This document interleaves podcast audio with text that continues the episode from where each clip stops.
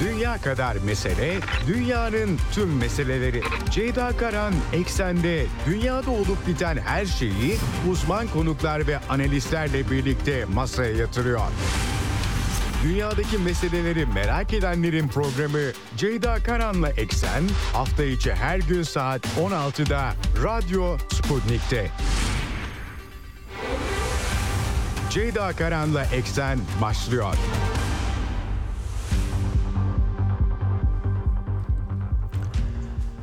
Eksenden merhabalar efendim. Bugün 20 Kasım 2023 günlerden pazartesi dünyadan haberlerle karşınızdayız. Bir haftaya daha başlıyoruz ve gündem tabii ki kalabalık hafta başı e, hafta sonunun da bir nevi özeti oluyor. Doğal olarak Orta Doğu'da İsrail'in Gazze'deki savaşı ve yankılarına dair pek çok başlık aktaracağım size. Özellikle İsrail yönetiminin ordusunun Gazze'deki hastaneleri hedefe alan baskınları hafta sonunda devam etti. Tabi dünyadan yankıları da var.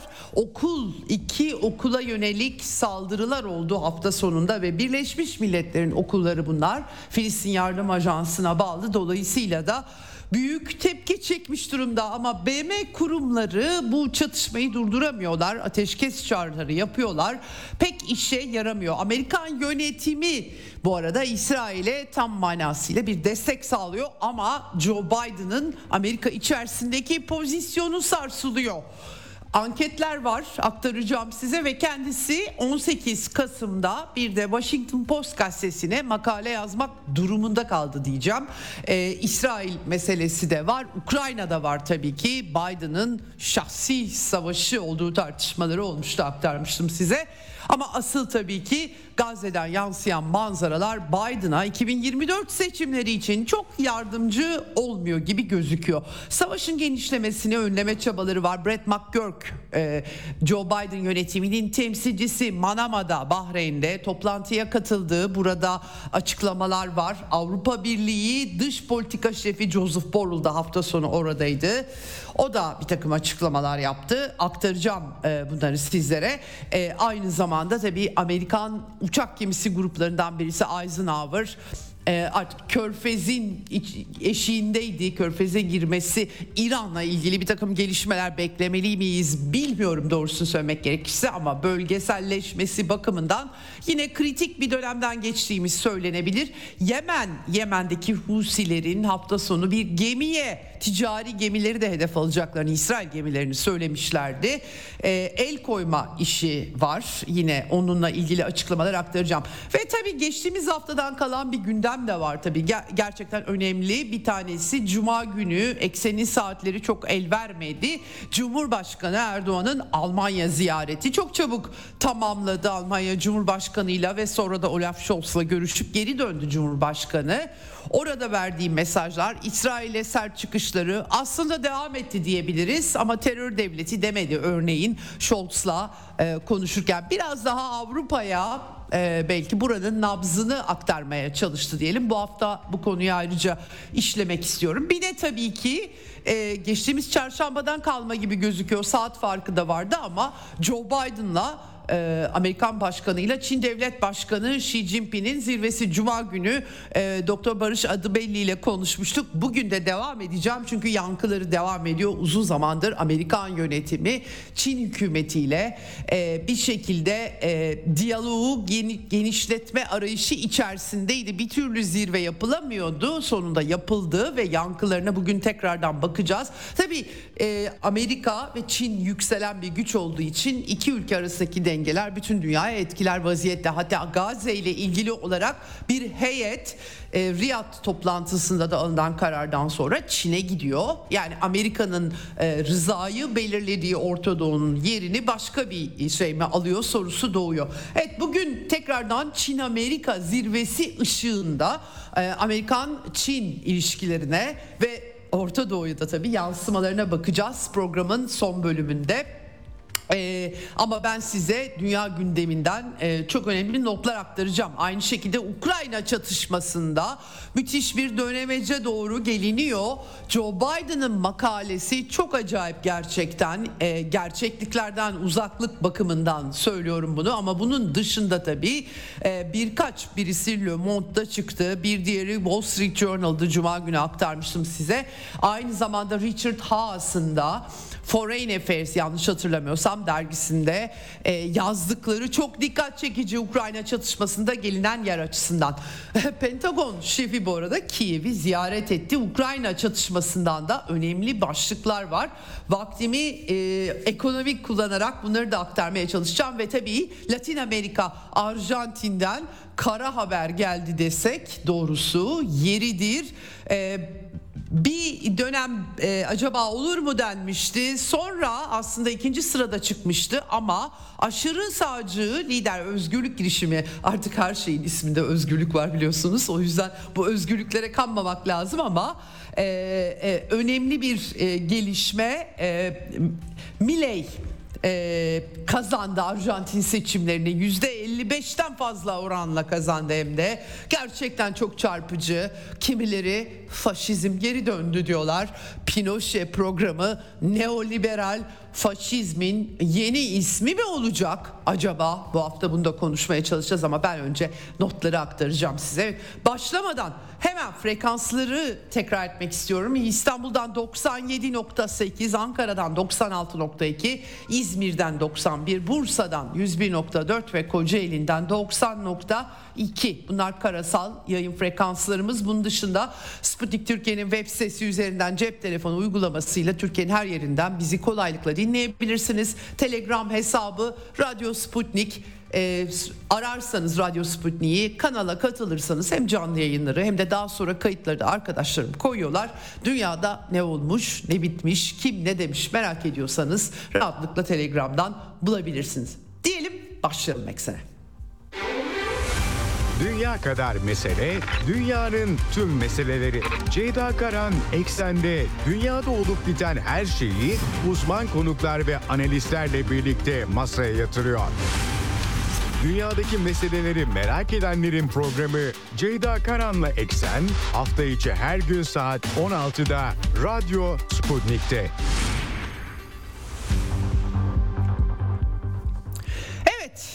Önce Orta Doğu'dan başlıyoruz. Türkiye'ye en yakın yer bizi de etkiliyor. Can kaybı Gazze şeridinde 13 bini aştı. Bunların 5500'ü e, yani yarıdan fazlası neredeyse çocuklardan oluşuyor ve 30 binden fazla yaralı bunların da kadınlarla birlikte yüzde 70'i 75'i e, çocuk ve kadınlardan oluşuyor. Maalesef e, öldürülen İsrail askerlerinin sayısı da 31 Ekim'den bu yana yani Kasım başından bu yana Gazze Kare Harekatı ile birlikte 57 olarak verilmiş durumda. Karşılıklı çatışmalar devam ediyor tabii ki. Kassam Tugayları çok sayıda İsrail'e kayıp verdirdiklerini iddia ediyorlar. Hafta sonu en az 6 İsrail askerinin öldürüldüğü duyuruldu. Tabii e, İs- İsrail ordusu da e, özellikle Hamas komutanlarını öldürdüğünü açıklamış vaziyette. 3 Kassam komutanının son operasyonlarda öldürüldüğü yüzden fazla Hamas üyesinin gözaltına alınıp sorguya götürüldüğü bilgisi aktarıldı. Bunların arasında 7 Ekim'deki terör saldırısının failinin de olduğunu e, söylediler. E, bugün itibariyle Gazze'deki Hamas'ın yüksek mahkemesinin binasına el konulduğu iddiaları yansıyor. Görüntüler de kimi yerlerde var. E, bir yandan e, esir değişimi çabaları var. Geçen hafta bir ara umutlar canlanmıştı. Katar yapıyor esir İsrail'in e, 240 civarındaki bir kısmı bu bombalamalarda İsrail bombalamalarında hayatını yitirmiş durumda. Bunların bir kısmının bırakılabileceği söyleniyordu ama gerçekleşmedi. Hala İsrail medyasında Yenet'te mesela Katar arabuluculuğunda e, yaklaşık 150 Filistinli kadın ve çocuğun bırakılması karşılığı 50 rehineyi bırakmaya Hamas'ın hazır olduğu iddiaları var ama Hamas hareketi de haberleri yalanlıyor. Dolayısıyla henüz gerçekleşmiş değil.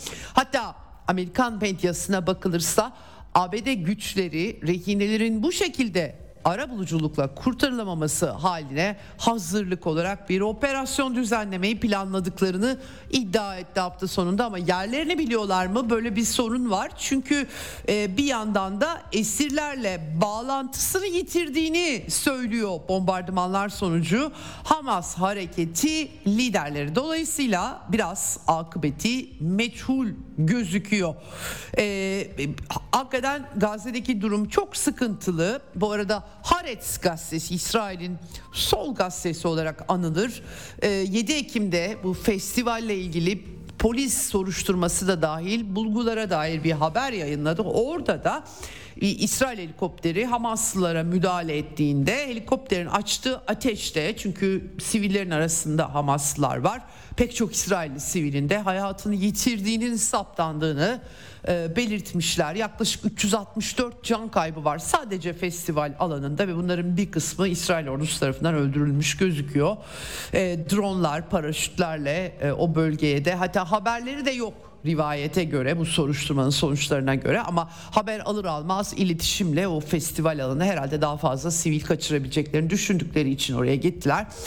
Belki de yani e, hikayenin kurgusunu tam bilememekle beraber soruşturma sonucu Hares'e bu şekilde yansıdı diyebiliriz. Evet e, Gazze'ye e, bir takım e, yakıt girişine İsrail Rusya izin vermek zorunda kaldı. E, bunları Netanyahu biraz farklı izah etti aktaracağım birazdan ama tabii ki bu insani çağrılar e, ve insafa gelmekle çok alakası olduğunu zannetmiyorum. Hafta sonunda nitekim Cebaliye mülteci kampında e, Fakura okulu bir okul daha var ama asıl Fakura'da e, görüntüler gerçekten cuma akşamı yansıdı görüntüler e, ve cumartesi sabahı en az 50 can kaybı çok sayıda e, ceset vardı. Filistinli e, mültecilere yardım ajansına bağlı bir okul BM okulu yani aslında. E, buraya yönelik saldırı yine Şifa Hastanesi baskınıyla birlikte manşetleri belirledi. Hastanelerle ilgili be, e, e, haberlerle birlikte diyelim. Bu arada bir İsrail askerinin namaz sırasında bir flash bombası bir camiye atması görüntüleri vardı. Gerçekten çok korkunç. Bunların e, askerin açığa alındığı haberi var ama çok sayıda eğer bir disiplin suçu olarak görüyorlarsa çok sayıda böyle e, olay olduğunu belirtmem gerekiyor. Videolar gerçekten çok korkunç. Yani savaşlarda böyle oluyor biliyorum ama e, maalesef bu artık her şey aşmış gözüküyor. Ayrıca Batı Şeria'da da özellikle Cin'in de operasyonları var İsrail ordusunun. Bütün yollar ve altyapıyı gerçekten mahvettikleri videolar görüyoruz. Maalesef bunu da aktarmak zorundayım. Tabii bütün bu olup bitenler karşısında Birleşmiş Milletler açıklamaları biraz çaresizlik yansıyor. Ee, çocuklar ve sivillerin sığındıkları okulda korkunç görüntüler görüyoruz. Katliam ve zulüm son bulmalı. BM Genel Sekreteri yine bir çare bir biçimde istifa etse daha iyi aslında. Daha büyük yankısı olabilir biliyor musunuz? Gerçekten ben Antonio Guterres'in başında bulunduğu kurum hiç olmazsa hani bir takım dünya bölgelerinde çatışmalı bölgelerde hani siyasete bulaşmak da istemiyorlarsa hadi onu da anlayalım diyelim ama e, yardım ajanslarının faaliyetlerini bile koordine edemez vaziyette. Belki yerine geçecek olan bir başkası bir şey yapabilir. Çok iyimser bir şey söylüyorum ama belki e, hiç olmazsa bir yankısı olur. İsrail'le İsrail'in Gazze Savaşı yüzünden bir BM Genel Sekreteri koltuğundan olmuş olur. Bu da bir şey. Ama öyle bir şey yapmıyor. E, BM tesisleri dokunulmaz diyor. Sarsıldım çok derinden sarsıldım türünde açıklamalar yapıyor. Doğrusunu söylemek gerekirse Dünya Sağlık Örgütü Genel Direktörü e, korona pandemisi, pandemisinde ismini çok işittik. E, Etiyopyalı diplomat e, Gebreyesus daha e, e, daha iyi açıklamalar yapıyor. E, BM'nin artık neye yaradığının sorgulandığını en azından kendi kendilerine bir eleştiri bakımından eğer BM üyesi ülkeler olarak bu dökülen kanı durdurmak istemiyorsanız veya durduramıyorsanız o zaman ne için var diye sormuş soruyor en azından. Evet şimdi tabii BM yardım kuruluşları acil ateşkes çağrısı yapıyorlar. Amerika Birleşik Devletleri izin vermediği müddetçe ya da İsrail ABD'yi dinlemediği müddetçe böyle bir şey olacak gibi gözükmüyor. E, Filistin'in haykırışları vardı hafta sonunda. Dışişleri Bakanı Riyad El Maliki açıklamalar yaptı. Yunanistan'dan mevkidaşını kabul ederken sistematik bir biçimde İsrail'in çocuk, kadın ve yaşlıları öldürdüğünü e, söyledi. İnsani yardıma dikkat çekti. E, soykırım diyor. Bunu e, Yahudi asıllı bir takım Batı'da, Amerika'da bu konuda araştırmalar yapan insanlar da dile getiriyorlar efendim. Bunu belirtmem gerekiyor. Ben bu terimin kullanılış biçimine biraz daha temkinli yaklaşıyorum. Son yıllardaki kullanım biçiminden ötürü, kötüye kullanımdan ötürü ama bir takım uzmanlar bunu dile getiriyorlar. Tabii İsrail Hamas'ın e, sivilleri canlı kalkan yaptığını iddia ediyor. Ne kadarını yapıyor olabilir sorusu ortada. Bunu belirtmek gerekiyor. E, tabii Amerika e, Amerika bu işin sorumlusu e, Filistin tarafından yapılan açıklamalar böyle ve Mahmut Abbas Filistin Devlet Başkanı özel yönetimin başındaki isim devlet televizyonuna Filistin'in Joe Biden'a artık yeter Gazze'deki soykırımı durdurmak gerekiyor diye çağrı yapan bir açıklamada bulundu. Halkımıza dönük öldürme ve yıkım artık hani her şeyin ötesine geçmiş vaziyette. Böyle bir soykırım böyle bir nefsi mütafaa olabilir mi diye. Hani Hamas örgütüne bir takım operasyonlar anlaşılabilir belki ama burada artık göz göre göre siviller öldürülüyor diyor. Bunun adında e, Filistin halkına karşı soykırım olarak açıkça dile getirmiş durumda. E, hastanelere baskınlarında Amerika'nın izniyle yapıldığı tespiti var Abbas'ın danışmanı Mahmut El Habbaş dedi ama açıkça zaten John Kirby Beyaz Saray e, Stratejik İletişim Direktörü'nün açıklamalarında da bunu görüyoruz bu onayı verdiklerini. Çünkü Hamas'ın bir takım tesisleri olduğunu özellikle Şifa Hastanesi'nin altında iddia ettiler ama bunun için çok fazla kanıtta koyamadılar. Pazar günü bir tünel hemen e, hastanenin çok yakınlarında e, görüntüleri yansıdı ama zaten Hamas'ın tünelleri olduğu biliniyor Gazze'de. Bunların tam hastanenin altında ya da hastaneye militanlar da girmiş olabilir, yaralılar da götürülmüş olabilir ama tabii oraya bir komuta merkezi kurulduğu iddiasını daha net ve e, somut kanıtlarla ortaya koyması lazım İsrail'in ve dünya kamuoyunu ikna edecek bir kanıtta koyamadığı ortada. Şimdi hal böyleyken tabii olay Gazze'nin kuzeyinde bütün bu olaylar gerçekleşiyor. Fakat arka arkaya İsrail'den gelen açıklamalar bu işin kuzeyle bitmeyeceğini işaret ediyor. İsrail Dışişleri Gazze'nin güneyine operasyonları da ihtimal dışı bırakmadıklarını söyledi. Herhalde kara operasyonu anlamak lazım. Havadan zaten devam ediyorlar.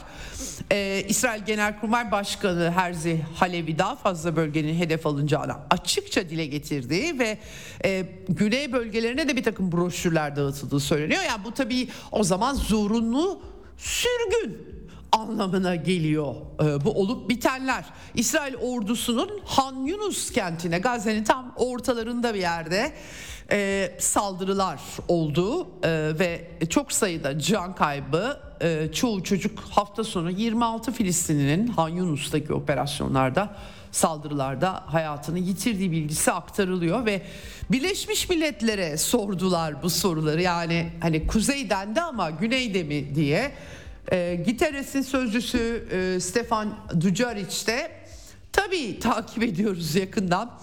E, derin endişe duyuyoruz. Gerçekten güvenli yer yok böyle ifade ediyorlar. Yani her yer e, e, böyle. Dolayısıyla güneye gitmeleri hani güneyden de dışarı itmeleri anlamına geliyor. En baştan beri aslında yapılanın Hamas'ın ilk başta çok büyük bir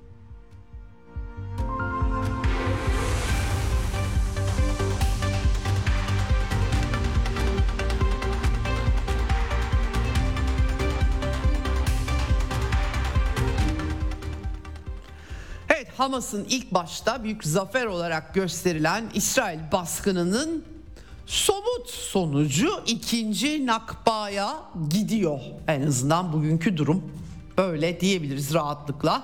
E, Filistin e, bu arada e, dış işlerinden yetkili bir isim de bunu dile getirmiş operasyonları genişletecek İsrail diyorlar gerçekten.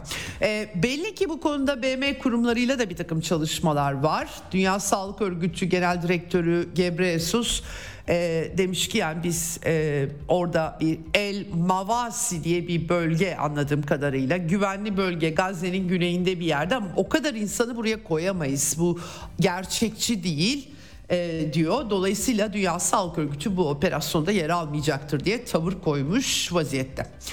Evet ama gidişat böyle. Hastanelerdeki durum gerekçelendirme buna yarıyor açıkçası. Şifa Hastanesi'ne E, Cuma akşamı itibariyle baskın yapıldı. Belli bölümlerine tıp merkezi çünkü Endonezya hastanesinin etrafı çevrelenmiş vaziyette. E, büyük ölçüde e, devre dışı. Şifanın etrafında tüneller ağına İsrailler işaret ediyorlar. Beyaz Saray'da aynı şekilde. Bir kısım çıkmış, bir kısım insan çıkmış ve yollarda hastaları ittirirken görüntüleri de yansıdı sosyal medyaya. Yaklaşık 120 ila 150 kişinin artık onlar taşınamayacak düzeyde hastalar. Bunların kaldığı anlaşılıyor. Ee, e, yani hakikaten e, dramatik bir manzara var. O, 31 bebek tahliye edilebilmiş. Ya bu arada bebekler öldü mü ölmedi mi doğrusu bilmiyorum. E, çünkü başta öldüğü de iddia edilmişti. Yani Hamas'ın da Suriye çatışmasında Hamas ideolojisinin de çok yalanlar söyleyebildiğini bildiğimiz için tam anlayamıyorum doğrusunu söylemek gerekirse ama tahliye edilen bir prematüre 31 bebek söz konusu burada. Ee, bir şekilde hastaneyi e, tümünü olmasa bile ele geçirmiş durumda. İsrailler de biz su ve gıda da sağladık diye açıklama yapıyorlar ama mesela 16 yıl boyunca hastanede çalışmış Norveçli bir doktor var Matt Gilbert e, Twitter hesabından takip edilebilir. Kendisi yalan diyor öyle ben 16 yıl çalıştım Hamas komuta merkezi falan yok hastanenin altında e, diyor. E, Batı medyası da çok ikna olmadı bundan. Hastanenin altına yerleştirilen bir takım MR makinelerinin olduğu yerlerde işte bulunan silahlar vesaire bunları İsrail ordusunun yerleştirdiği kanaati BBC dahil olmak üzere pek çok Batı kurumu tarafından, medya kurumu tarafından mecburen dile getirildi. Evet e, şimdi ama yani bu olup biten Ürdün ve Mısır'da bitiyor. Onları ikna etmeye çalışıyor Amerikan diplomasi İsrail'le birlikte. ikna da olmuyorlar çünkü kendi güvenliklerini ilgilendiriyor. En başta e, hafta sonu bu El Fuhura ve bir de Tezel Zater okulları ikinci okulun ismi de o. Ürdün ve Mısır'dan çok sert açıklamalar yapıldı. Tüm insani ve ahlaki değerlere uluslararası insancılık hukuka aykırı dediler bu eylemi kınadılar. Manama diyaloğu toplantısı yapıldı Bahreyn'de. Burada özellikle Ürdün Dışişleri Bakanı Ayman Safadi'nin çok sert açıklaması vardı ve e, yani asla izin vermeyeceğiz diyorlar. Hakikaten bu arada yani Ürdün e, Gazze'den başlayıp Batı Şeria'da da benzer bir durum çıkarsa Ürdün devleti ne hal alır diye bir soru düşüyor. Mısır aynı şekilde bir kez daha El Sisi hükümeti Filistinlerin yerinden edilmesine reddediyoruz dediler kabul etmiyorlar. Ama Gazze'nin güneyinde kuzeyi zaten e, sorunlu. Güneyde de bu kadar nüfus biriktiğinde ne yapacak insanlar? Almayacaklar mı? Gerçekten hasta ve yaralılarla başlayan bir süreç varmış gibi. Manzara bu işin aslı. Ateşkesin sağlanması e, yetmiyor doğrusu. Birleşik Arap Emirlikleri bu krizde en çok İsrail'den yana duruyormuş gibi gözüken Birleşik Arap Emirlikleri yönetimi onu belirteyim. Manama'da e, e, aynı zamanda e, onların da mesajları vardı. İsrail'in e, bir takım eylemlerinden duydukları rahatsızlığı dile getirdiler. E, aynı zamanda devlet başkanı Bin Zayed El Nahyan da e, bunun danışmanlık aracılığıyla e, açıklamalar yapıyor. E, durumun endişe verici olduğunu ve iki devletli çözüme dönülmesi gerektiğini söylüyorlar ama tabii bu nasıl somutlanacak onu kimse bilmiyor. New York Times gazetesi hafta sonu İsrail'in güneyine geçmeden önce kuzeyde temizlik operasyonları yapılacağını dile getirdi. Netanyahu'nun e, savaş kabinesiyle birlikte açıklamaları oldu hafta sonunda. Rehinelerle ilgili asılsız söylentiler var inanmayın dedi bırakılacak bırakıldı bırakılacak diye. Ben de mecburen aktarıyorum size ama o da öyle dedi. Yardım ve yakıt girişine izin verdik. Çünkü bizim askerlerimizin sağlığı söz konusu. Yani merhametten vermedik demeye getirdi. E, hastalık, salgın hastalık çıkabilir. İsrail askerleri de yakalanabilir diye bir takım şeyler İsrail kamuoyunda tartışılıyor açıkçası. Biden Amerika e, Biden liderliğinde bizimle ortak çıkarlarını görüyor dedi. E, açıkça kendilerine Amerika'nın destek verdiğini dile getirdi. Baskıların bazılarını savuşturmayı başardık dedi Netanyahu. Doğru, haklı. Tabii kendisinin akıbeti de tartışılıyor tartışılması ama nasıl olacak kimse henüz e, bilemiyor. Ve tabii Netanyahu savaş bittikten sonra Gazze'de kalacağız diye bir kez daha açıkça dile getirdi. Mutlak bir hareket özgürlüğüne Gazze'de İsrail'in İsrail ordusunun sahip olacağını e, söylüyor. E, ve Filistin yönetiminin Gazze'yi yönetmesine de izin vermeyeceklerini de dile getirdi Netanyahu. Evet ama e, kuzeyde işler kızışıyor yavaş yavaş. Belli dengeler üzerine devam etse de karşılıklı atışlar var. Hizbullah'la İsrail arasında askeri noktalar vuruluyor. Ben e, Yenet'te gördüm Lübnan sınırında İsrail e, bu e, Galile e, e, tümeninin üstlendiği bir köy var. E, Biranit köyü burada Hizbullah füzelerinin düştüğü anlaşılıyor. Baya bir hasar vermiş. Öyle böyle küçük bir yangın vesaire değil. Ee, Burkan füzeleriyle vurdukları bilgileri var. İsraillerin de bu arada Güney Lübnan'ı hedef alması devam ediyor onu da belirteyim. E, hafta sonu bir de Yemen, e, Yemen'deki Husi hareketi e, Yahya Seri Husilerin sözcüsü İsrail bandıralı askeri sivil bakmadan her gemiye e, saldıracaklarını, hedef alacaklarını söyledi ki e, bir gemiye el koyduğu haberi geldi. Aden Körfezi'nde Galaxy Leader isimli bir İsrail İsrailli bir ortağı olduğu daha doğrusu tamamen İsrail gemisi değil anladığım kadarıyla ama çünkü hemen İsrail'den yok İsrail'e ait değil bu gemi diye açıklama geldi. Bu gemi işleri yalnız problemli. Türkiye'den yola çıkmış bu gemi. Ee, ama işte bir şekilde sahiplerinden birisi Rami Unger diye verdiler. Zengin iş insanlarından birisi. Tabii İsrail hükümeti hemen bu işin arkasında İran'ın bulunduğunu söyledi. İran Dışişleri yalanladı bunu. Kızıldeniz'de olay gerçekleşiyor. E, ama e, belli ki İsrail hükümeti e, gemilere el koyma olayları olmuştu daha önce İran, Britanya, Amerika arasında geçtiğimiz 2-3 senelik iç, e, süre içerisinde ama bu başka bir şey tabii. Ve İsrail hükümeti İran'ın İsrail'e yönelik zaten saldırıları arttırdığını ve arkasında İran'ın olduğunu dile getiriyor. Aynı şekilde Suriye'de de bir şekilde e, Şii direniş güçleri Tahran'la ilişkilerini açıkça doğrudan kuruyor İsrail Amerika tarafı.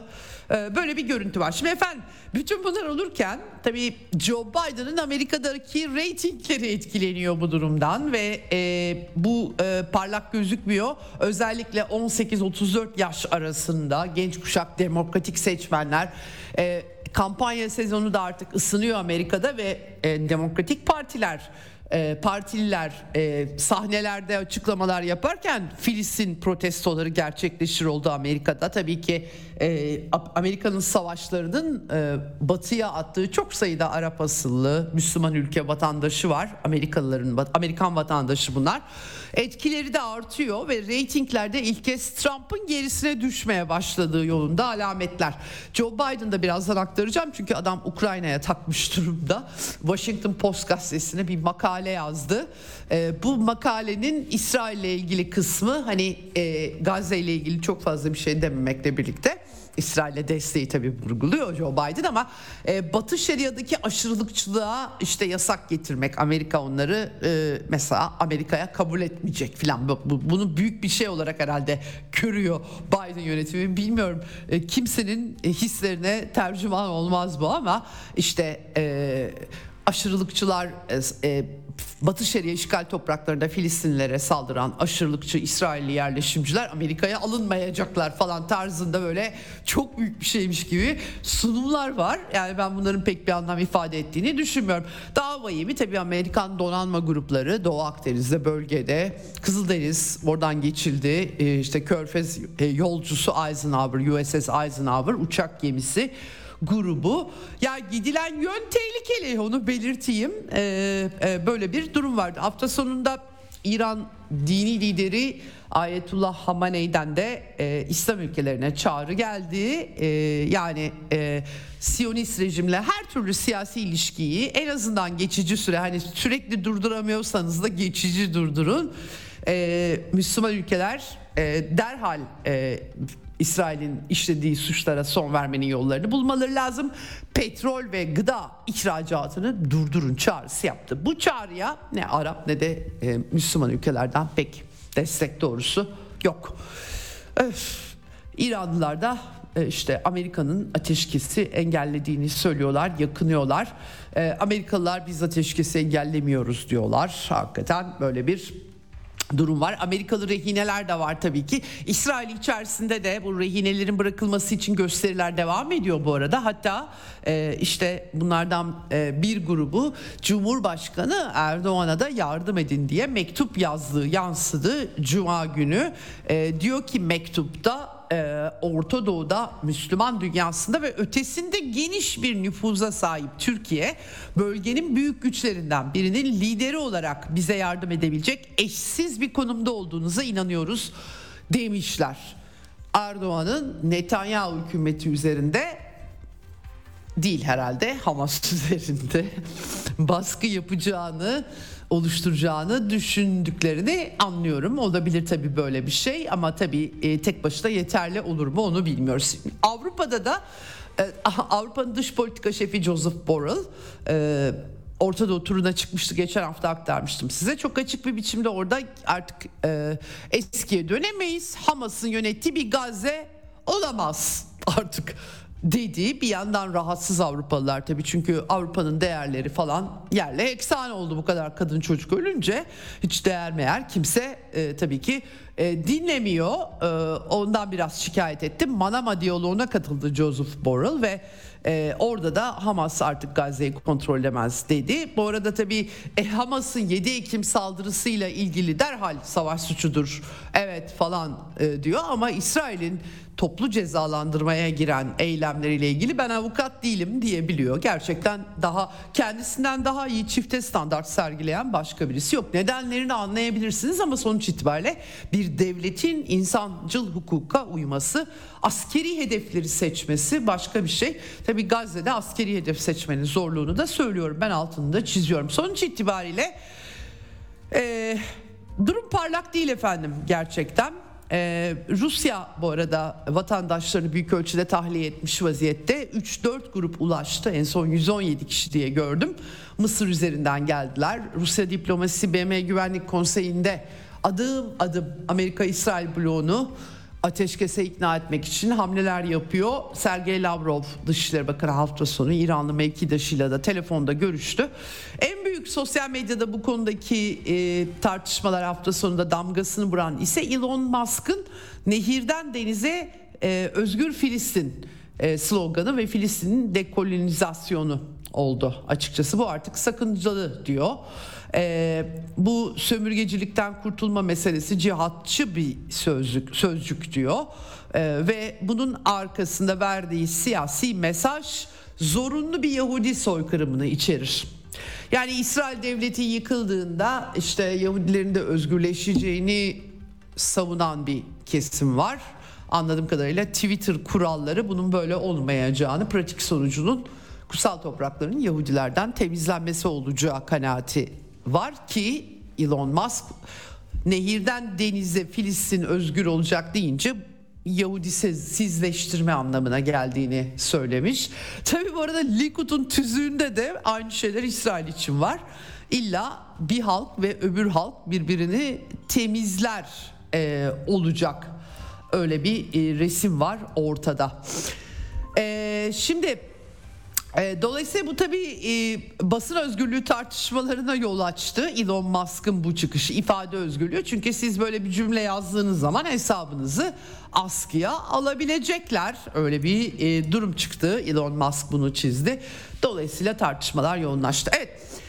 Ee, Avrupa dedik Cuma günkü Cumhurbaşkanı'nın Almanya ziyareti tabii bir düello olur mu diye herkes baktı ama pek olmadı. Herkes diyeceğini de dedi onu belirtelim. Yarın bu konuya daha detaylı bakacağım aslında ama özetlemek gerekirse hem e, Almanya Cumhurbaşkanı Steinmeier'la görüştü Erdoğan ki kendisi yakında Orta Doğu'ya gidecek İsrail'e gidecek anladığım kadarıyla. Orada pek bir şey olmadı. Cumhurbaşkanı Gazze'de ateşkes gerekliliğini, insani önlemleri vurguladı. Sonra Scholz'la görüşmesi. e, öncesinde bir basın toplantısı yapıldı. Scholz bir yandan işte Türkiye'ye teşekkür etti. Tahıl koridoru meselesinden. Ee, diğer yandan İsveç'in NATO üyeliği ile ilgili. Diğer yandan Almanya Türkiye'ye çok önemli ilişkiler var. Göç meselesi var. Başımıza patlayan göç anlaşması Almanya için çok önemli tabii filan. Ee, Scholz onun dışında Gazze ile ilgili açıkça Hamas'ı kesin bir dille kınadıklarını, meşru müdafaa hakkı olarak gördüklerini, İsrail'in yaptıklarını. Tabi her hayat eşit. O yüzden biz de Filistinlilere yardım ediyoruz. İki devletli çözüm olmalı dedi. Ee, yani kısmen görüş farklılığımız olduğu doğrudur. Zor zamanlarda doğrudan konuşmak önemlidir diye de e, vurguladı. E, tabii e, e, Hamas'ın Gazze'yi rehin aldığını söyledi. Sivil mağdurların sayısını azaltmak lazım dedi. Cumhurbaşkanı biraz daha sert konuştu diyebiliriz. Bu sefer terör devleti demedi İsrail için ama Gazze diye bir yer bırakmadılar dedi. Yatıyorlar kalkıyorlar Hamas diyorlar. Ee, İsrail'in varlığıyla bir mi dedi. Şimdi tabii bir sonuçta Hamas bir devlet değil. Örgütle devleti e, kıyaslayınca Batılılar çok anlamıyorlar tabii ki. İsrail'in nükleer silahını gündeme getirdi Cumhurbaşkanı. Var demez yalanı çok iyi kullanırlar. Evet belirsizlik politikası var tabii İsrail'in. Doğru söylüyor Cumhurbaşkanı. Bunun hesabını da verdirecek bir uluslararası düzen yok. Amerika'dan kimse hesap soramıyor yani. e, doğrusunu söylemek gerekirse. Ee, işte Tevrat'ta böyle öldürme kadın çocuk yoktur dedi. Almanya'nın açıkçası imaen dokundurdu Scholz'a. Borçlu siz borçlusunuz tabii bizim bir borcumuz yok dedi Cumhurbaşkanı. O yüzden biz dost doğru konuşuyoruz. Çünkü ben başbakanken antisemitizme karşı çıktım çok güçlü bir biçimde dedi. Orada da doğru söylüyor gerçekten. Ee, çok fazla şey söyledi Cumhurbaşkanı. Tabii e, ama... E, dikkatli konuştu açıkça. Yani e, Türkiye'deki kadar sert bir biçimde ey İsrail, ey Batı şeklinde konuşmadı e, Scholz'un yanında. Ve çok da ağır sorular soruldu tabii. Nasıl oluyor da siz İsrail'in varoluş hakkını tanımıyor musunuz yoksa NATO üyeleri rahatsız siz neden e, faşist devlet diyorsunuz nedir buradaki faşizm gibi gibi e, Almanya Türkiye ilişkileri NATO'yu e, tehlikeye atıyorsunuz nasıl kurtuluş örgütü olarak görürsünüz gibi e, sorularla da karşılaştı ve onlara da açıkçası rahatsız Müslüman olarak gibi yanıt verdi. Niye sen Hristiyan olarak kiliseler vuruluyor rahatsız olmuyorsun? Yani illa kilise cami vurulunca Hristiyan Müslüman olmaya da gerek yok aslında. Ya neyse sonuç itibariyle Cumhurbaşkanı herhalde kendisine ayrı Hristiyanları ayrı görüyor. Öyle bir başka bir medeniyet olarak görüyor. Ee, ona göre yanıt veriyor. Ee, aslında işte orada da ben antisemitik değilim ben karşı çıktım gibi vurgular yaptı. Burada tabii Eurofighter hikayesi bir e, Eurofighter arzusu var Türkiye'nin Ankara'nın ama Vermezse de Almanya verir ya da vermez. Başka yer mi yok uçak üreten? Başka yerden alırız dedi. Bir de basın mensubu olarak bizi bununla tehdit etmeyin. Yani basın mensubu tabii ki sert soru soracak yani tersten soracak. Doğal olarak e, nihayetinde e, dolayısıyla biraz kızdı gazetecilere Cumhurbaşkanı. Kendi istediği tarzda sormadığı için herhalde. Velhasıl ardından Scholz da Netanyahu'yla bu arada telefonda görüşmüş son durumu ele almışlar. Hamas'ı tabii suçluyorlar. Ee, ama e, Brandenburg ziyareti sırasında Scholz da İsrail'i eleştirmiş yani. Biraz da fazla çocuk çoluk çocuk öldürüyorlar öyle söyleyeyim. Ee, yerleşimciler tabii en şeyi burada ee, yardımlar. Ee, zengin Arap ülkeleri o kadar konuşuyorlar ama hiç para vermiyorlar. Asıl biz yardım ediyoruz gibi diye de eklemiş Scholz tabii. Cumhurbaşkanı ise Berlin'den dönüşte Berlin'de demediğini yolda uçakta gazetecilere İsrail bir terör devleti açıkça söyledik diye dile getirdi. Ee, tabii Almanya ile Türkiye'nin yakın ilişkileri, turizm, efendim AB üyeliği o kadar çok başlık var ki dolayısıyla e, yani İsrail-Filistin meselesinde dünya kamuoyunun nabzını elinde tutmaya çalışıyor Cumhurbaşkanı ve çok doğru şeylere noktalara da e, isabetle ifade ediyor ama hani tabii e, artık bu e, çok fazla dünya kamuoyu için yeterli gelmiyor. Herkes konuşuyor çünkü. Amerika'daki Yahudiler eylemlerin başını çekiyorlar. Somut adım. Yani somut adım. Aslında bunu Riyad toplantısında Suriye Cumhurbaşkanı Beşar Esad söyledi. Retorik çok. Adım yok dedi. Yani dolayısıyla bilemiyorum e, pek çok cümle var Cumhurbaşkanı'nın kullandığı. E, sonuç itibariyle Azerbaycan üzerinden İsrail'e petrol gidiyor. gıda ürünleri gidiyor. Bu gitmesini anlamında söylemiyorum da sizin bir politikanız varsa o politikanızın e, söylem söylemlerle politik uyguladığınız politikalar arasındaki ilişki bağlamında söylüyorum. Tutarlılık için e, söylemlerin altını doldurmak gerekiyor anlamında söylüyorum. Türkiye bu anlamda attığı belki en dikkat çekici adım e, 2000'e yakın avukatla e, soykırım e, ve savaş suçu için Uluslararası Ceza Mahkemesi'ni harekete geçirmek. Her ne kadar Uluslararası Ceza Mahkemesi'nin evrensel hukuk konusunda pek hükmü var mı emin değilim ama e, sonuç itibariyle hakikaten BM Güvenlik Konseyi ya da Genel Kurulu'nun atıf yapmasına bile gerek kalmadan eğer savcılar istiyorlarsa varsa bir öyle bir şey soruşturma başlatabilirler yapabilirlerse eğer politikadan azade bir hukuk varsa eğer öyle söyleyeyim size ki olmadığını gördük. Ee, dolayısıyla yine de tabii ki Erdoğan'ın bu, bu adımları herkesin dikkatini çekiyor da demiş ki Türkiye'nin ne dediğine tüm dünya bakıyor. Doğru söylüyor Cumhurbaşkanı bakıyor da ne yaptığına da bakıyor onu da eklemek gerekiyor doğrusunu söylemek gerekirse. Evet bugün Cezayir'i ziyaret edecek Cumhurbaşkanı.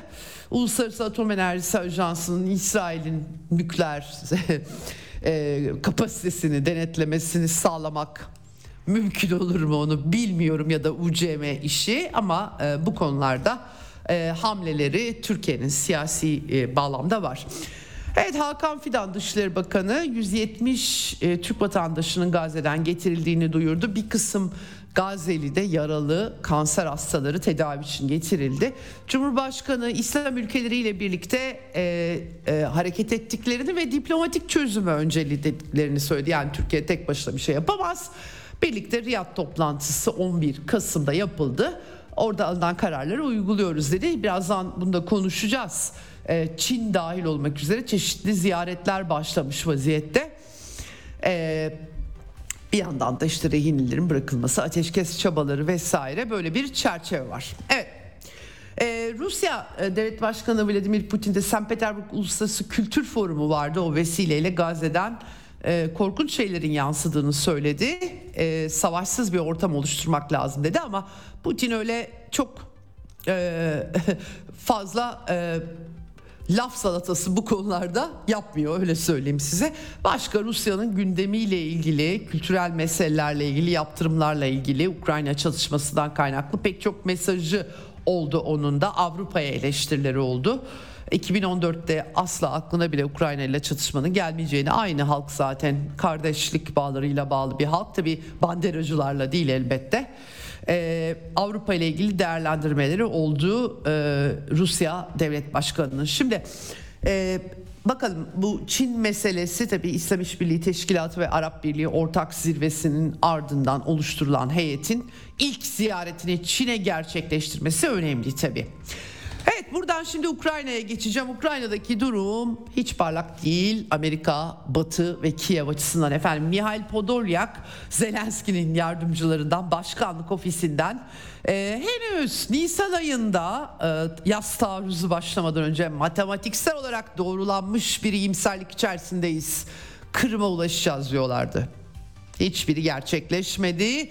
Bütün cephelerde Artyomovsk'ta, Avdiivka'da ve Herson, Krinki en son bu cepheye bir köprü başı ele geç elde edildi diye e, Kahovka Barajı patlatılmıştı bahar aylarında. Bir grup e, Ukrayna askeri buraya çıkmış durumda ama başarısızlar ve e, yaşam e, süreleri iki günle ifade ediliyor. Sisten yararlanarak birlikleri yenileseler bile her sonda da durumları parlak değil. Ukrayna ordusunun her cephede e, bir başarısızlık hali söz konusu. Artık e, yani zaten e, asker bulamıyorlar. Seferberlik ilan etseler işte kadınlar, çocuklar, hamileler, yaşlılar. E, paralı askerlerin bile Ukrayna'yı terk etmeye başladığı CNN bir haber yapmış. İçinden gerçekten öyle bir sonuç çıkıyor. Gelenler var, gidenler var yani ama gelip de Rusya ordusuyla kapışmaya girdiğinde gidenler anladığım kadarıyla azımsanacak gibi e, değil. Şimdi Zelenski'nin açıklamaları devam ediyor. Yabancı gazetecilerle bir araya geldi. E, Cuma aktarmıştım tabii silah yok. Orta Doğu'ya gidiyor artık Amerikan silahları. 155 milimetrelik top mermileri özellikle cephede atışları son derece azalmış durumda. Ukrayna'nın topçu e, topçu güçlerinin kolu kanadı kırık diyebiliriz. Top mermisi üretemiyorlar hakikaten.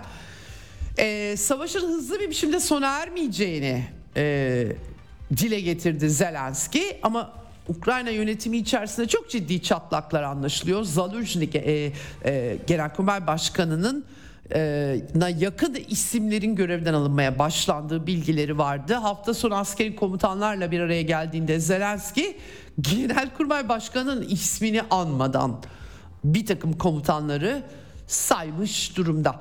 Kimileri 3. meydan olacak Kiev'de darbe olacak filan da diyorlar. Bilmiyorum hangisi doğru. Meydan 3 ne demek yani? Meydan zaten Amerika'nın renkli devrimlerini ifade etmek için kullanıyor. Hatta Moskova yapacak meydanı falan gibi saçma sapan kavramsal olarak saçma sapan e, tartışmalar da gündeme getiriliyor. Ama tabii büyük bir yolsuzluk ordunun ve yönetimin başındakilerin batıdan alınan yardımları çalıp çırp çırptıkları, kendilerine lüks araçlar aldıkları bunları mesela eski Ukrayna Cumhurbaşkanı Kuçma'nın danışmanı Soskin sürekli ifade ediyor bunları. Bütçeden anladılar yenileceklerini o yüzden bütçedeki paraları çalıyorlar diyorlar. Ukraynalı politikacılar bunu dile getiriyor ve e, Zelenski 2024'te nasıl seçimleri de iptal etti sağ kalabilecek mi kalamayacak mı diye Amerikalı muhalif yorumcular papatya falları açmaya başladılar. Çok acayip tabii yani Zelenski bir komedyendi biliyorsunuz şimdi yerine Ukrayna kanallarında da Rusya kanallarında da var bir porno yıldızı Maja Kovalenko meydan okuyacakmış Zelenski'ye. Böyle dünyada liderlik dediğimiz mefhum zaten çok az önemseniyor artık. Kötü bir şey liderlik etmek. Yönetmek de kötü. Yönetilmemek daha iyi. Bakınız Amerikan politikaları. Biden yönetebiliyor mu? Yönetemiyor. Neden? E kongre e, izin vermiyor. Böyle böyle böyle ülkeleri liderlerin yönetmesi. Zaten liderlerin de e, kaliteli liderler olması, toplumlarına öncülük etmeleri falan. Bilemiyorum yani komedyenler, porno yıldızları falan. Değişik durumlar bunlar post-truth dünyası mı artık onu çok bilemiyorum ama Ukrayna açısından durum parlak gözükmüyor ve bu koşullarda bugün Pentagon şefi e, Lloyd Austin ki en son e, Rusya Rus mevkidaşıyla da temasları sürdürmeleri gerektiğini dile getirmişti. Kiev'e gitti. Desteğin devam edeceğini vurgulamak istedim diyerek gitti Pentagon şefi Kiev'e ama Amerika'daki tartışmalar gerçekten e, Batı'nın ne yapacağını bilememesine işaret ediyor. Le Monde gazetesi Fransa'nın e, mükemmel fırtınanın yaklaştığını başlığına taşımış. Özetle söylediği aslında geçen hafta aktardığım size Wall Street Journal e, ve The Spectator dergileri önemli yayınlar. Ee, burada anlatılanlar yani Ukrayna taarruzu büyük bir başarısızlık Rusya hiçbir biçimde yaptırımlar işe yaramadı. Rusya çökmedi, rejim değişikliği olmadı. Batı önüne koyduğu hiçbir stratejik hedefi başaramadı. Peki ne yapacaklar? İşte 5 yıl daha savaş sürsün. Kim sürdürecek savaşı? Yani gerçekten çok acayip. Joe Biden'ın e, e, makalesi yayınlandı Amerika'da. İçine bakıyorsunuz Amerika yani diyor ki çok acayip ee, işte biz vazgeçilmez ulusuz biz olmadan olmaz diyor. Yani müttefiklerimizi örgütleyeceğiz, saldırganlık vesaire. Vietnam, Vietnam'da da saldırganlık mı vardı? Amerika komünizmin önüne geçmek için Vietnam'a gitti. Amerika Avrupa'da Avrupa'yı Rusya'dan koruyacak. Rusya'da komünizm de yok. Kimi kimden niye koruyor? Ee, kendisi daha başka şeylere sebebiyet veriyorlar tabii ki bunlar. Çok acayip. Sonuçta e, Amerika, e, Amerika'nın e, bütün tarihi boyunca üstünlüğü üzerine kurulu, e, emperyalizm tarihi boyunca Amerika olmazsa bütün dünya batacak. Hepimiz sersefil olacağız. Bizi, bizi ayakta tutan iyi Amerikalılar fikrini e, yansıtıyor. Gerçeklerden kopuk bir biçimde e, çok acayip cümleler kurmuş. Ben çok şaşırtıcı buldum doğrusu e, makalesini. Bu e, Biden'ın yazdıklarını da Richard Haas bu e, daha realist kanattan patlatmış adeta diyebiliriz. Efendim Foreign Affairs'te. Yani ya çatışmayı donduracağız. Çok açıkçası Le Monde'da vurgulananları o da söylüyor. Ukrayna taarruzu başarısız oldu. Rusya çökertilemedi vesaire. Yani çaresiz bu durumda ne olacak? Ya e, donduracağız çatışmayı işte Kore ya da Almanya gibi Batı Doğu Almanya gibi hadi diyelim. Ya da ne, ne yapacağız? Savunmaya geçecek Ukraynalılar. Rusya'nın yaptığı gibi geçen kış herkes e, bir takım askeri yorumcular ay Rusya'da hiç yer kazanamıyor filan gibi yorumlar yapıyorlardı. Halbuki adamlar alan ele geçirmek üzerine değil Ukrayna ordusunu eritmek üzerine bir strateji kurdular. Açıkçası yıpratma savaşı diye bunun adını koyarak anlatmıştım size. Dolayısıyla orayı ele geçirdi, burayı ele geçirdi falan değil. Yıpratma orduyu, denazifikasyon, demilitarizasyon. Batı'nın verdiği bütün her şeyi öğüttüler adamlar.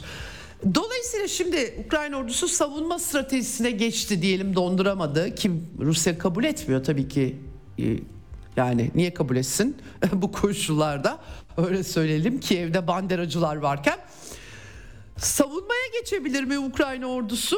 O hatları böyle Rusya'nın yaptığı gibi Surovik'in hattını tesis edecek bir fırsatları olamıyor ki. Çünkü artık yavaş yavaş ben aktardım size askeri gözlemcilerden aktif savunma haline geçti Rusya ordusu. Hatta aktif saldırı ya da pasif saldırı Askeri terimlerden çok anlamıyorum kusuruma bakmayın ama takip etmeye çalışıyorum. Gerçekten e, Richard Haas'ın önerileri de son tahlilde gerçekleri saptasa da olup bitenleri e, son tahlilde ne yapacaklarını çok bilmedikleri anlamına geliyor. E, Maria Zaharova bu makalesini Joe Biden'ın bu arada gördüğünde e, yani vah vah demiş doğrusu e, yazarın test sonuçlarını beklemek ister bir durumdayım. Absürt bir saçmalık dizini demiş. Doğrusu böyle söylemiş. Evet.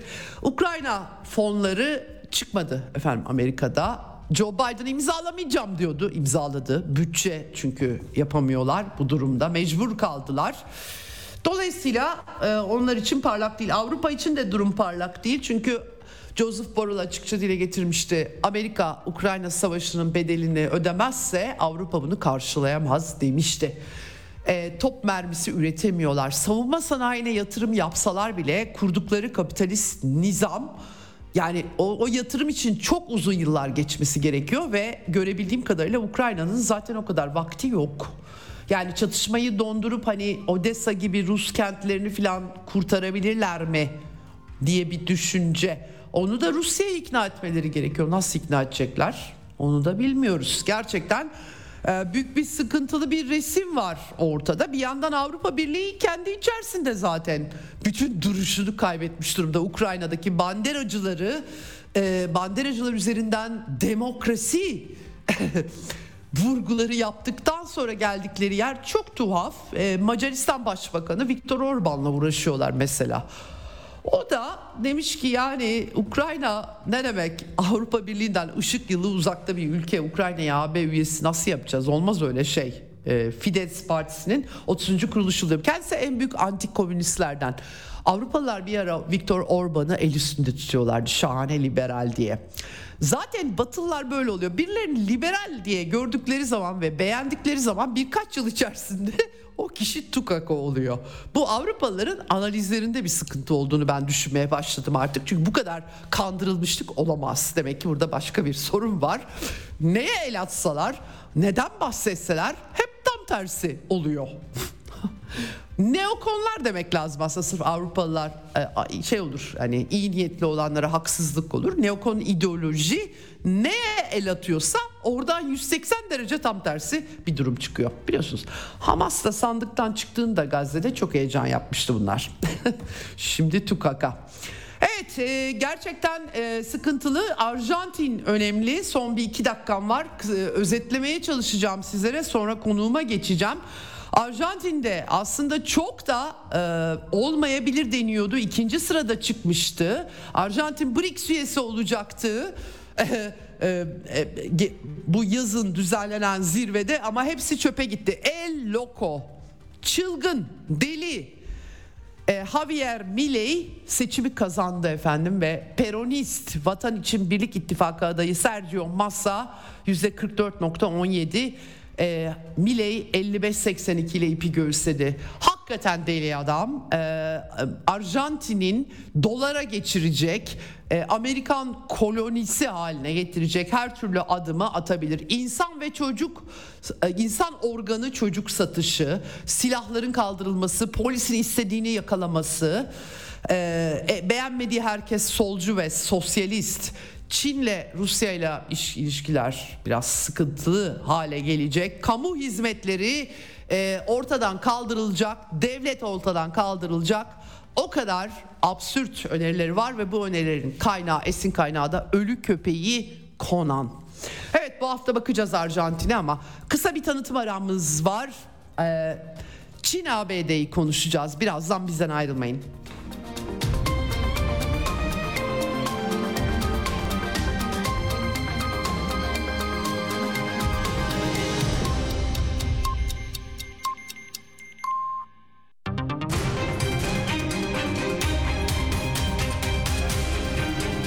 Radyo Sputnik. Anlatılmayanları anlatıyoruz. Ceyda Karan'la Eksen devam ediyor.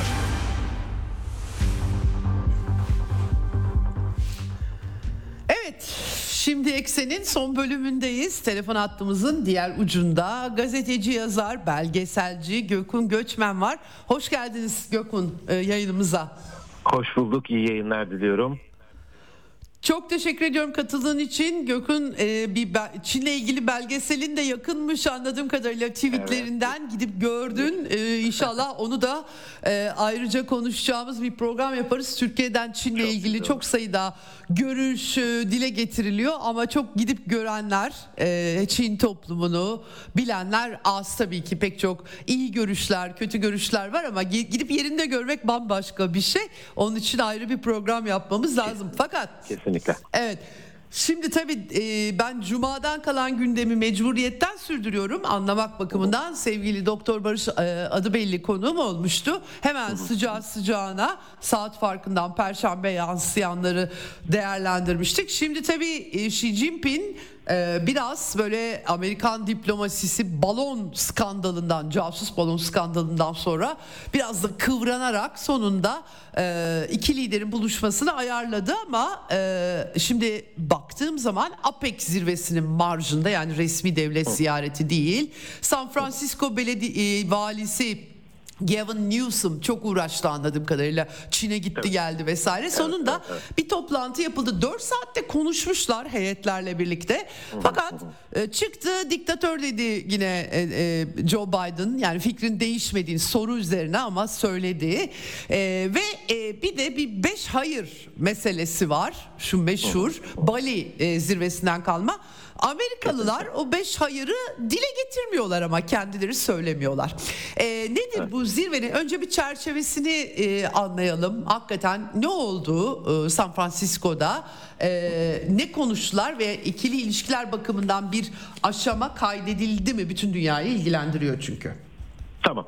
Şöyle kısaca bir geçmişe uzanalım. Bu noktaya nasıl geldik isterseniz onu özetleyelim. Hmm. Daha sonra hmm. ele alınan kararları e, biraz inceleriz. Hmm. E, biraz önce bahsettiğiniz o balon krizi.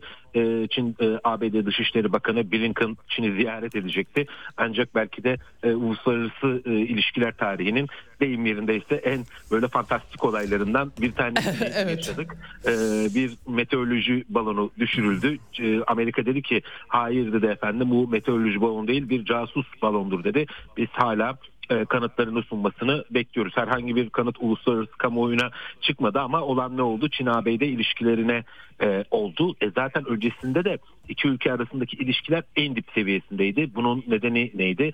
Biliyorsunuz eski ABD Temsilciler Meclis Başkanı Nancy Pelosi'nin Tayvan'a ziyaretiydi. O dakikadan sonra zaten gerilimli olan ilişkiler en dip seviyesine kadar inmiş ve en önemlisi de iletişim askıya alınmış taraflar arasında. Yani Çin ABD ilişkilerinin en dip e, seviyeye indiğini görmüştük.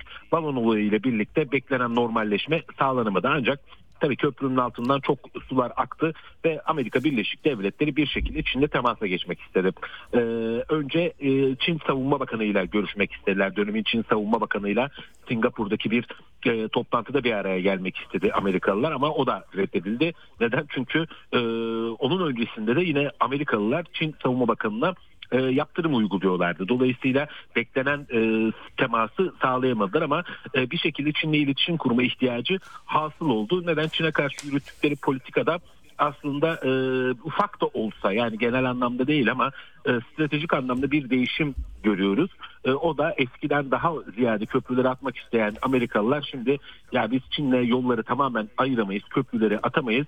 O halde bu rekabeti sorumlu bir şekilde e, ilerletelim. Yani e, yeni terimle birlikte risklerden arındıralım dediler. E, çeşitli Amerikalı uzmanlar gitti. Eski diplomatlar gitti. Henry Kissinger gibi diplomatlar vardı.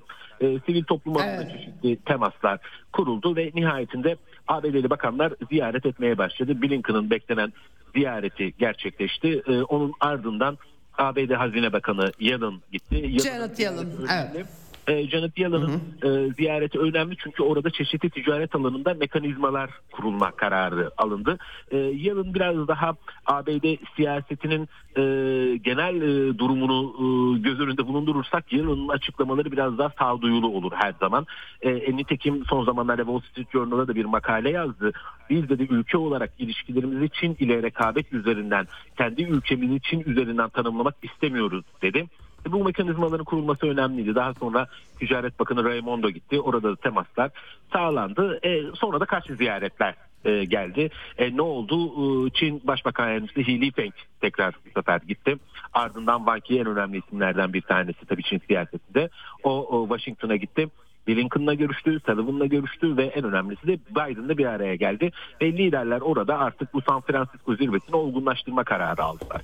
Ee, ve San Francisco zirvesine böyle gelmiş olduk. Şimdi taraflar e, bir yıl aradan sonra ilk kez bir araya gelecekler. O bir yıl içerisinde e, artık taraflar birbirini deyim yerindeyse e, tanıyamaz oldu. Yani birbirlerinden ne istedikleri, nasıl bir e, vizyon sahibi oldukları, aralarındaki ilişkiyi nasıl tanımladıkları hakkında dair bir fikirleri yok. İlerleyen zamanlarda peki bu zirveden böyle bir uzlaşı çıktı mı? Birbirlerine e, ortak paydada tanımlıyorlar mı? Aynı e, kavramları kullanıyorlar mı? Hayır. Ancak tabii konuşmak, aynı masaya oturmak ya da bir iletişim kanalının olması her haliyle olumlu bir şeydir. E, biraz önce siz beş hayırdan bahsettiniz. E, biraz daha aslında açalım. Xi Jinping'in konuşması daha ilkesel, genel bir çerçeveye dönüktü. Yani uzun elimde Çin-ABD ilişkileri gelecekte nasıl şekillenecek ve hangi e, zemin üzerinde inşa edilecek? E, bunun üzerinde durdu Çin tarafı. Ama Amerikalılar klasik her zaman olduğu gibi daha pratik adımlar hemen bir iletişim mekanizması kuralım. E, Türkiye'den de meşhur zaten biliriz işte F-35'ler için iletişim mekanizması. Suriye'nin kuzeyi hemen bir mekanizma kuralım. Amerikalılar böyle e, çevirmeyi çok Amerikalılar böyle top çevirmeyi e, çok severler ama tabii Çin tarafı buna olumlu baktı yine onu da söyleyelim. Yani mekanizmaların kurulması iyidir ama en önemli tarafların birbirini nasıl tanımladığıdır. Şimdi Çin Cumhurbaşkanı Xi Jinping'in konuşmasında şu gözüktü. Bizim önümüzde iki seçenek var dedi Xi Jinping. Ya birlikte e, küresel tehditlere karşı işbirliği içerisinde olacağız. Tarihe karşı, insanlığa karşı sorumluyuz. Çin-ABD ilişkileri güncel durumda tarihin en önemli ilişkisidir dedi ve işbirliği çağrısında bulundu. Amerikalılar da şunu kabul ediyor. Blinken de dedi evet Çin-ABD ilişkisi e, bütün devletler arasındaki ilişkilerden daha önemli e, bir seviyededir dedi. Ancak biz Çin'i bir rakip olarak görüyoruz ve bu rekabetin sıcak bir çatışmamaya dönüşmemesi için de çeşitli adımlar atmak istiyoruz dedi. Yani birbirlerini farklı biçimde tanımlayan iki e, daha doğrusu farklı biçimde tanımlamak isteyen iki ülkeden bahsediyoruz. E, Çin dedi ki benim seni geçmek, seni tahtından etmek gibi bir şeyim yok. Ben e, Çin'e özgü sosyalizmi uygulayan, kendi kalkınma yolunu benimsemiş, kendi e, modernleşmesi, kendi yatağını, tarihsel yatağına modernleşmesini sağlamak isteyen bir ülkeyim. E, bu dünya, bu gezegen ikimize de yeter dedi Xi Jinping. Ama Biden dedi ki hayır biz rakibiz ve e, sorumlu bir şekilde rekabet etmek için bu toplantıyı yapıyoruz. Şimdi Xi Jinping dedi ki bize beş tane ilişkilerimize vizyon lazım. Onlar nedir? Bir, birbirimizi doğru bir şekilde anlamalıyız. Anlaşmazlıkları yönetmeliyiz. E, işbirlik eğer işbirliği sağlayabiliyorsak kimi alanlarda iklim değişikliğiyle mücadele vesaire gibi ya da yapay zeka konularında bunu ortaklaşa ilerletelim. Büyük güç sorumluluğunu üstlenelim ve halklar arasındaki teması arttıralım. Beş tane vizyonumuz olsun dedim. E, ve ardından da be, e, birkaç e, 7 tane de mekanizma kuruldu. Evet şimdi notlarıma bir bakayım. 7 tane de mekanizma kuruldu. Yapay zeka, askeri iletişim Amerikalıların en çok önemsediği noktaydı. Bu askeri iletişim bu arada sadece savunma bakanlıkları değil aynı zamanda denizcilik alanına da dahil. Güney Çin denizinde sürekli e, evet. e, ihtilaf yaşanıyor biliyorsunuz. E, yapay zeka yine evet. yapay zeka konusunda bir işbirliği. Narko, te, narko terör e, konusunda işbirliği var. iklim değişikliği var. E daha sonra da Banki dedi ki biz 7 konuda uzlaşı sağladık. Birbirimize saygı göstereceğiz. Barış içinde bir arada yaşamanın yollarını arayacağız. İletişim kanalları açık kalacak. Çatışmalar önlenmeli. BM ilkelerine uyulmalı. Ortak alanlarda işbirliği sağlayacağız. Rekabeti de sorumlu biçimde ilerleteceğiz. Ve 5 tane de hayır. Sizin dediğiniz o Bali işte meselesine gelindi. Şimdi ABD soğuk savaş istemiyorum dedi Bali'de. Ama şimdi attığı adımlara bakacak olursak aslında Boli konsensusuna e, imza atan daha doğrusu ona teyit eden bir liderdi. Ama bütün adımlar aslında o soğuk savaş zihniyetiyle hareket edildiğini gösteriyor. Yine Bali konsensusunda deniyor ki Çin'in sistemini değiştirme e, niyetimiz yoktur. E, aksine tam anlamıyla yani CKP karşıtı bütün e, hamleleri destekliyor. Bununla birlikte Çin karşıtı ittifaklar canlandırılmayacak diye söz vermişti Bali'de. 5 ayın içinde bu da vardı. E şimdi bakıyorsunuz AUKUS'tan tutun da KUA'da kadar bütün ittifaklarda Amerika Birleşik Devletleri e, tam anlamıyla bütün ittifakları için çevreleme adına yapıyor. E, Tayvan'ın bağımsızlığını desteklemeyeceğiz dedi. Ama baktığınız zaman Tayvan'a hiç olmadığı kadar silah sevkiyatı yapıyor. Oraya adeta bir barut fıçısına dönüştürüyor sıcak çatışma istemiyoruz dedi e, Amerika Birleşik Devletleri. E, şimdi bu Bali e, konsensusunu tekrar gündeme getirdi Xi Jinping. Beş tane hayırımız var. 5 e, tane vizyonumuz var, 7 tane e, mekanizmamız var ve işbirliği yapacağımız alanlar var diye. Amerika Birleşik Devletleri'nden bu kadar detaylı açıklamalar gelmedi dikkat edersiniz size dikkat çektiniz. Evet, yani evet, evet. artık e, pratik bir işbirliği askeri anlamda bir e, iletişimimiz olsun yeterli ve bu e, narko terör e, meselesini gündeme getirdiler daha sıklıkla. Evet. Ee, şimdi e, o kadar acayip bir şey ki yani iki ülkenin readoutları arasındaki farklılık tabii çok dikkat çekici. Ee, genel kanaat buradan bir e, sonuç çıkmadı ve e, Xi Jinping'in e, e, ama öte yandan da Amerika içerisinde özellikle e, ekonomi elitleri e, bağlamında çizdiği manzaranın farklı olduğu. Katılır mısın? Aslında, çok böyle pahalı da bir yemek yendi ama o da çok acayip yansıtıldı. Bilmiyorum senin fikrin ne? E, 40 bin dolarlık yemek. Amerikalılar bu ilkesel meseleleri çok fazla ciddiye almadıkları için kamuoyuna böyle yansıtıyorlar. İşte bütün ABD medyası ya buradan bir şey çıkmadı falan diyor ama bakın e, Çin'den gelen açıklamalar, Çin'den gelen anlaşma, uzlaşı, vizyon meselesine de bir itirazları yok. E, oysa bizim bahsettiğimiz şeyler çok temel şeyler. Yani e, ilişkilerin karakteristiğini tanımlayacak, ona yön verecek şeyler.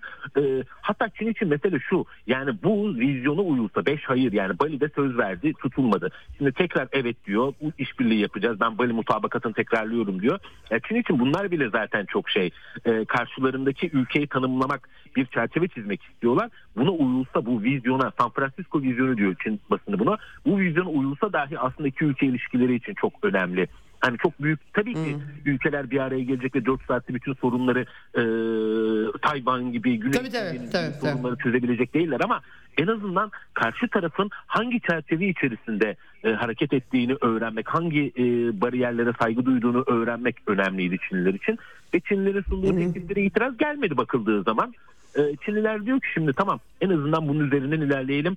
E, en azından yıllar boyunca e, sürecek bir ilişkinin en azından çerçevesini çizelim diyorlar. Ben aslında o ABD medyasında çıkan yorumlara çok katılmıyorum. Bu verdikleri sözleri işte beş hayır ilkesinden bahsettik, uzlaşı alanları, vizyon bunlara saygı duyması bile aslında iki ülke ilişkilerini görece tamamen değil ama görece sağlıklı hale getirmeye yetecektir diye düşünüyorum.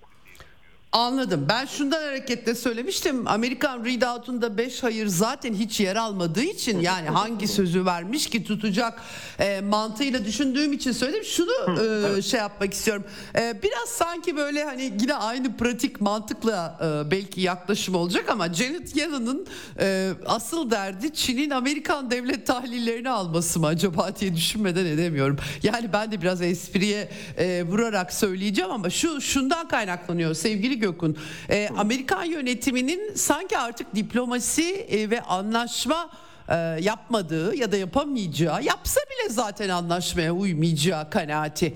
E, ya, e, tabii bu kanaatler üzerine devlet politikası tabii ki inşa e, edilmez belki ama e, ben sanki Xi Jinping'in e, verdiği mesajlar ki kimileri ders verdi lecture diye e, e, ifade ediyor.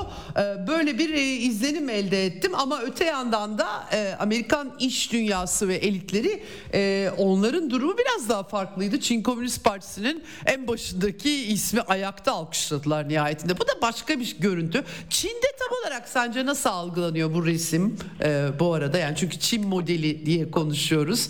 E, biraz tuhaf Amerikan modelinin tam tersi e, baktığımızda aslında ama Çin'e de sürekli şey diyorlar e, kendilerini işte komünist diye sunuyorlar ama e, işte zaten Çin kapitalist diye de bir mantık işletiyorlar.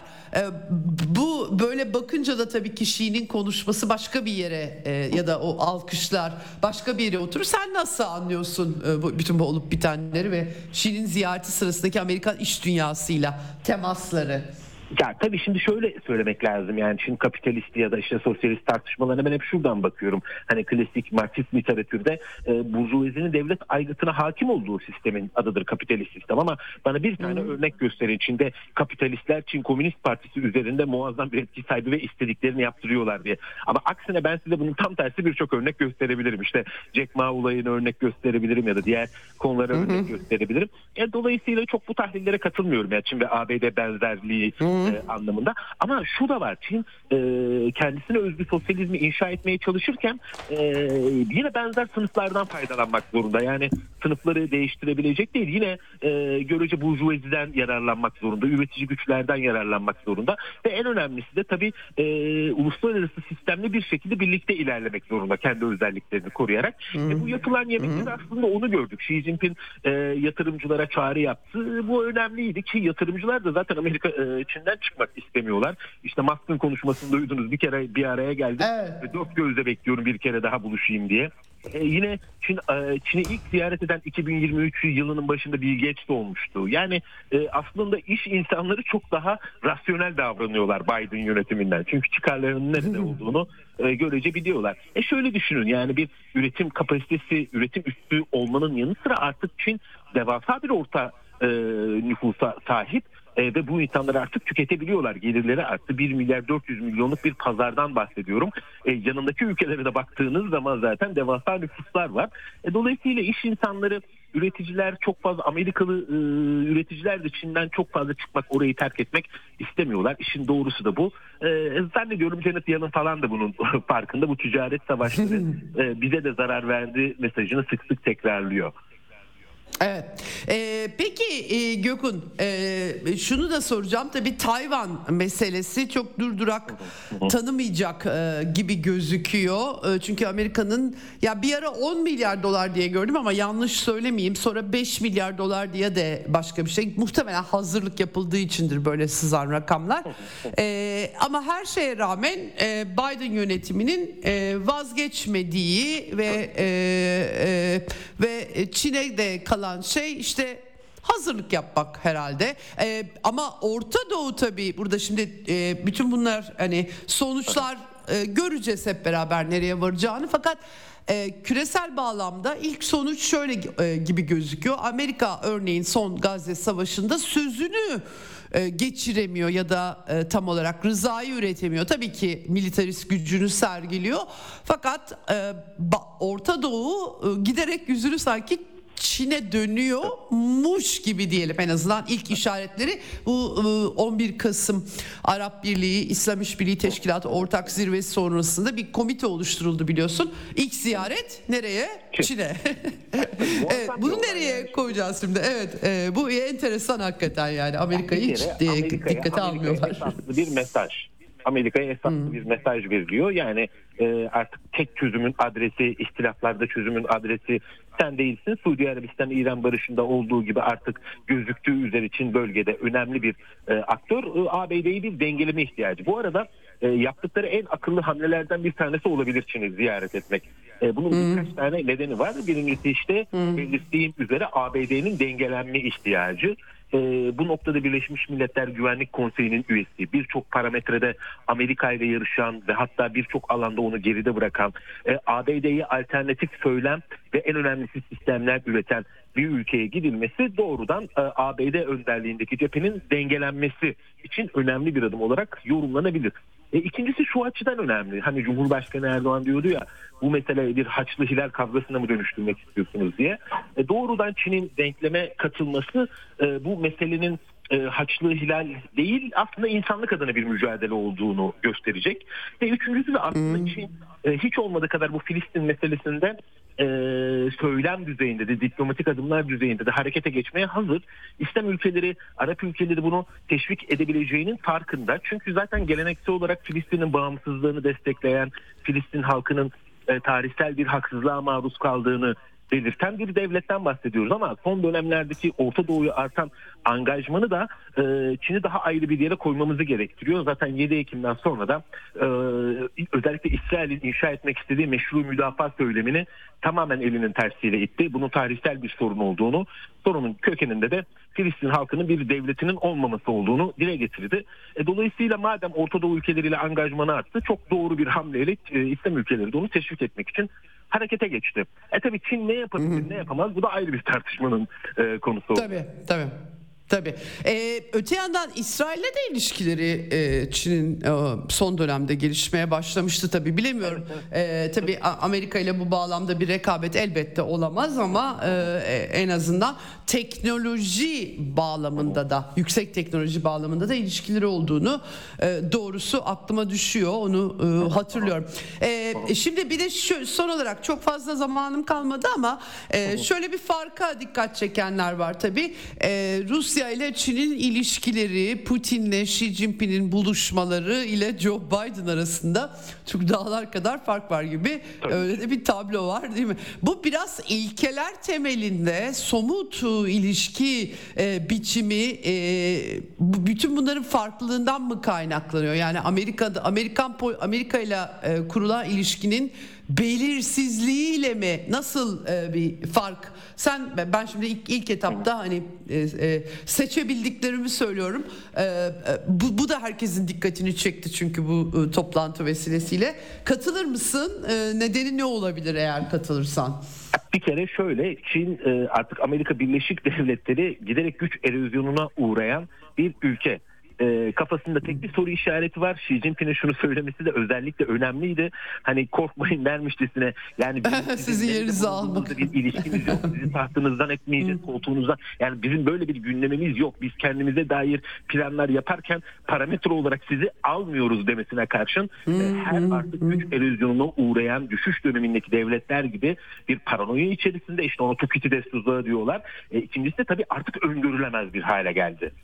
Ee, evet, Dolayısıyla evet. aslında Rusya ve e, ABD arasındaki ilişkilerin bir boyutu bu. Çünkü Rusya Çin'e baktığı zaman orada ne görüyor? Kalkınma görüyor. Ne, ne görüyor orada işte e, bölgesel ve uluslararası yeni platformlar görüyor. Kendisine açılacak yeni yollar görüyor. İşte e, Putin şaka yolu diyor ki sizin hızlı trenleri kıskanıyorum ben diyor. İşte e, Putin ona diyor ki e, o bizde o zaman nükleer sizin de nükleer kapasiteniz nükleer bilimlerdeki e, bilgileriniz çok fazla gelin birlikte iş yapalım. Ama Amerika ile birlikte masaya oturunca tek bir e, kavram var rekabet, rekabet ve e, bu rekabet savaşa dönüşmesin tamam diyorlar ama e, o bile muallaktı biliyor musunuz yani. E, dolayısıyla iki ülke arasındaki temel fark e, birbir, birbirlerini nasıl gördükleriyle ilgili. Putin Çin'e bakınca e, bir fırsat işbirliği ve dostluk görürken diğer taraf tamamen e, kendilerini tahtından edilecek bir e, lider olduğunu görüyor. Bu paranoya içinde. Evet.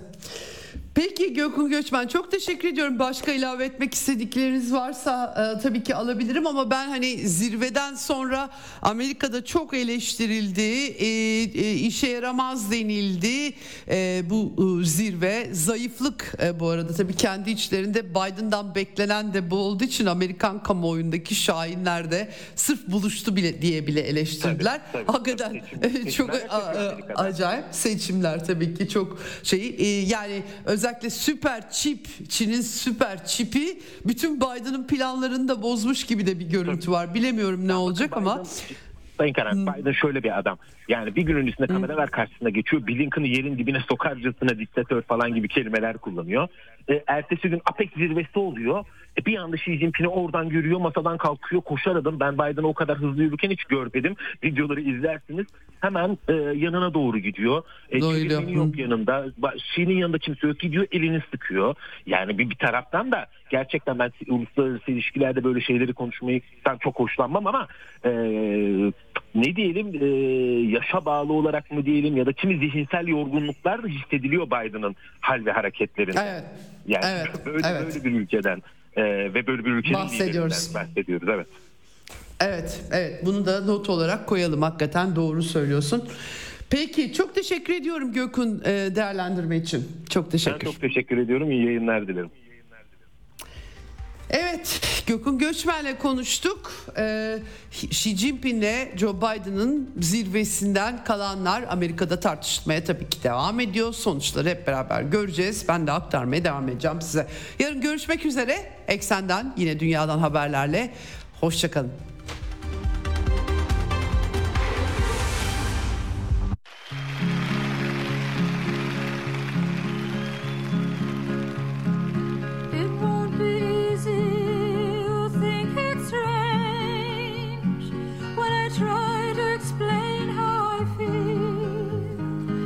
I still need your love after all that I've done. You won't believe me. All you will see is a girl you once knew. Although she's dressed up to the nines at sixes and sevens with you.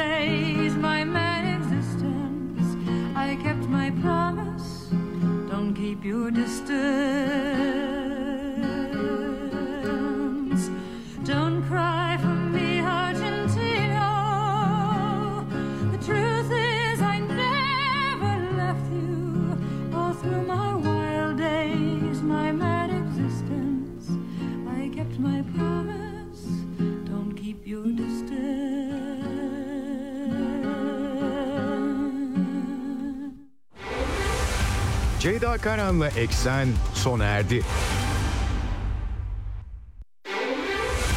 Dünya kadar mesele, dünyanın tüm meseleleri. Ceyda Karan Eksen'de dünyada olup biten her şeyi uzman konuklar ve analistlerle birlikte masaya yatırıyor.